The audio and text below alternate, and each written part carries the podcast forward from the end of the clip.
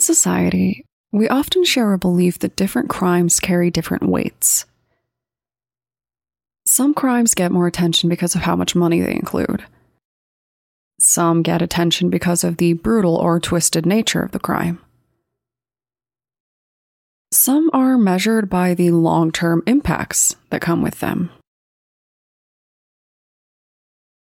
Really, we can end up fairly divided on the severity of a crime, especially across cultures.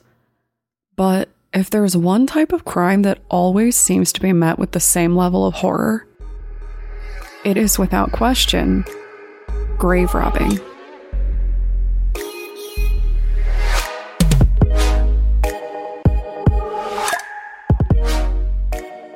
My name is Brienne, and I'm the host and creator of Among the Dirt and Trees, a show where we explore true crime cases that occur out in nature. In today's episode, we're going to discuss a series of crimes that all include stealing from the dead. Or rather, stealing the dead.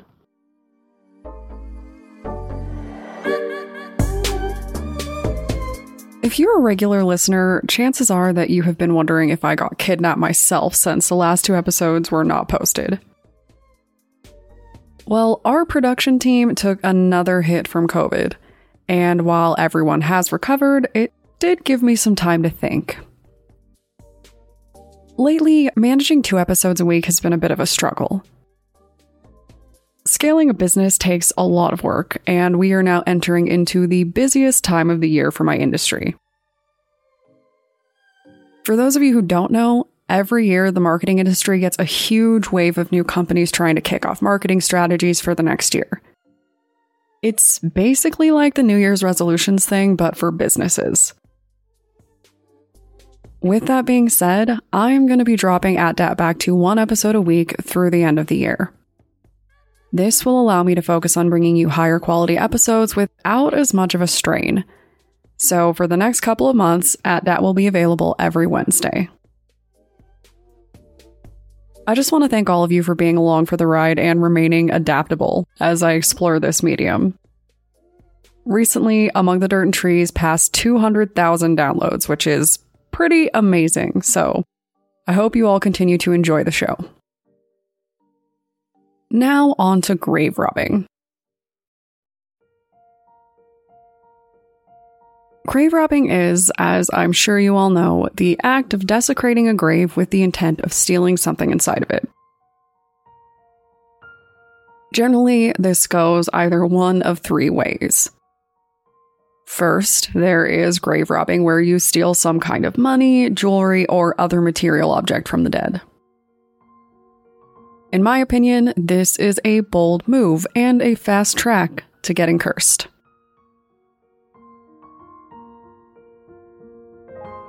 Then there is the worse kind. Some people break into graves not to steal from the dead, but rather to steal the dead. People take bones, body parts, and generally do terrible and unspeakable things with them especially the people who like to dig up bodies while they are still relatively fresh. And as for the third type, the third type is really just called archaeology. And I'm going to tell you in advance that we are not here to discuss archaeology today.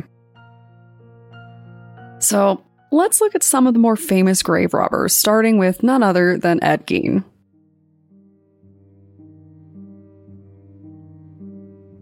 Ed Gein was a seriously disturbed guy, and when I took forensic psychology, I forced my entire group to do our final on him. There is about 8,000 things that I could say about Ed Gein, but we're here to talk about only one of his crimes grave robbing. See, Gein stole a lot of bodies and body parts for some very interesting arts and crafts. He made a skin suit using body parts so he could dress up as his mom, like some kind of Freudian nightmare.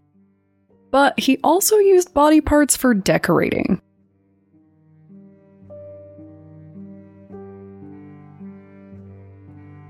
Now, I will admit that I once made a joke about how eating cereal out of a human skull was an excellent way to add more calcium to your diet.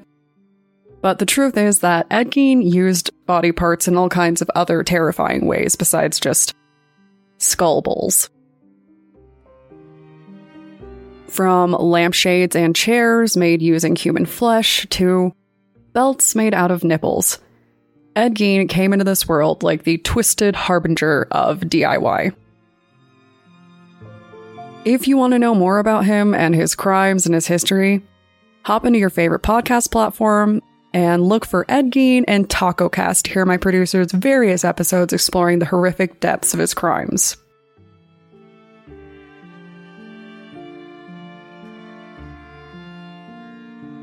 When we think about grave robbing, I think a lot of us default to some unnamed corpse somewhere. But that isn't always the case. In 1878, Ohio Congressman John Scott Harris passed away in his sleep. While his family was burying him, they noticed something pretty concerning. A nearby grave had clearly been robbed. This understandably set Harris's family on edge, leading them to promptly invest in every manner of grave security possible. They reinforced his grave with stone and even hired a bodyguard to watch his corpse. Then, they led the charge in finding the body of the missing man. Now, you might wonder how they knew where to start. Well, at this point in time, grave robbing was kind of a thing. There were men called resurrection men who would steal bodies for universities to help young doctors to learn more about the human body. See, this is when the church and public were still very much against dissecting human bodies, so they had to get a little sneaky in order to be able to learn. Was it ethical? No. But as someone who is personally donating their body to science to help train young doctors, I'm really glad that we got over that mindset. His sons went looking through universities for the body of the missing man. Ultimately, they found a body hanging on a rope with a crank and started to pull it up, assuming that they would find the missing man, only to be met with a more alarming surprise. His sons revealed the body only to realize that somehow they were face to face with their father. To this day, no one really knows how the grave robbers got him.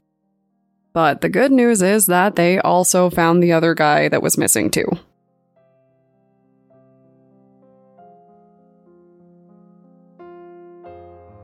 Surprisingly enough, Harris was far from the only famed figure to have his remains stolen. Actually, it seems like being famous makes it a lot more likely.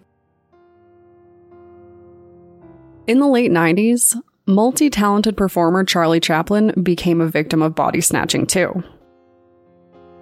But this theft was not carried out in the name of science. The grave robbers in this case were dedicated opportunists who wanted only one thing money. They contacted Charlie Chaplin's wife and demanded $600,000, which she flat out refused to give them. Fortunately, the police did manage to find the robbers, and Chaplin's body was buried in a much safer location.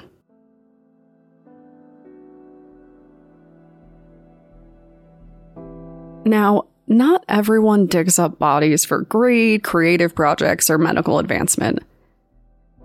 Some people are a little more sentimental with their grave robbing. While Ed Gein did a lot of what he did out of hatred and obsession, our next grave robber committed her acts out of, well, love. Kind of. Jean Stevens was a woman who loved very deeply. She had a husband, the brother of her twin sister's husband, and she took his passing really hard. When he died, she decided that being buried in the ground was not right for him. After their 60 years together, she couldn't bear to be apart. So she dug him up and brought him inside to sit on the couch, where he sat for more than 10 years.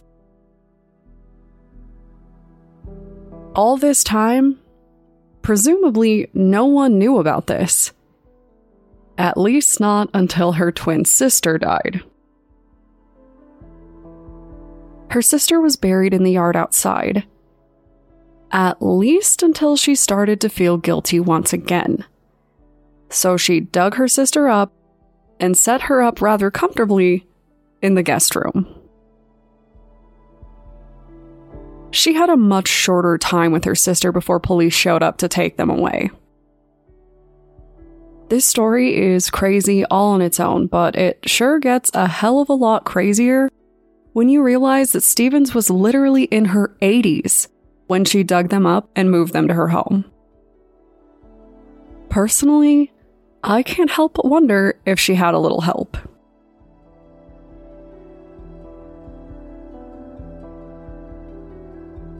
I hope that you enjoyed these creepy tales of grave robbing, and I will be back next Wednesday with more murderous mayhem.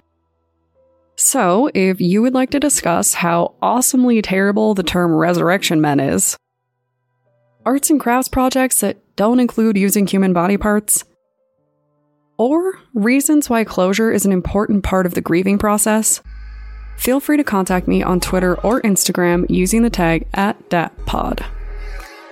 Thanks, guys.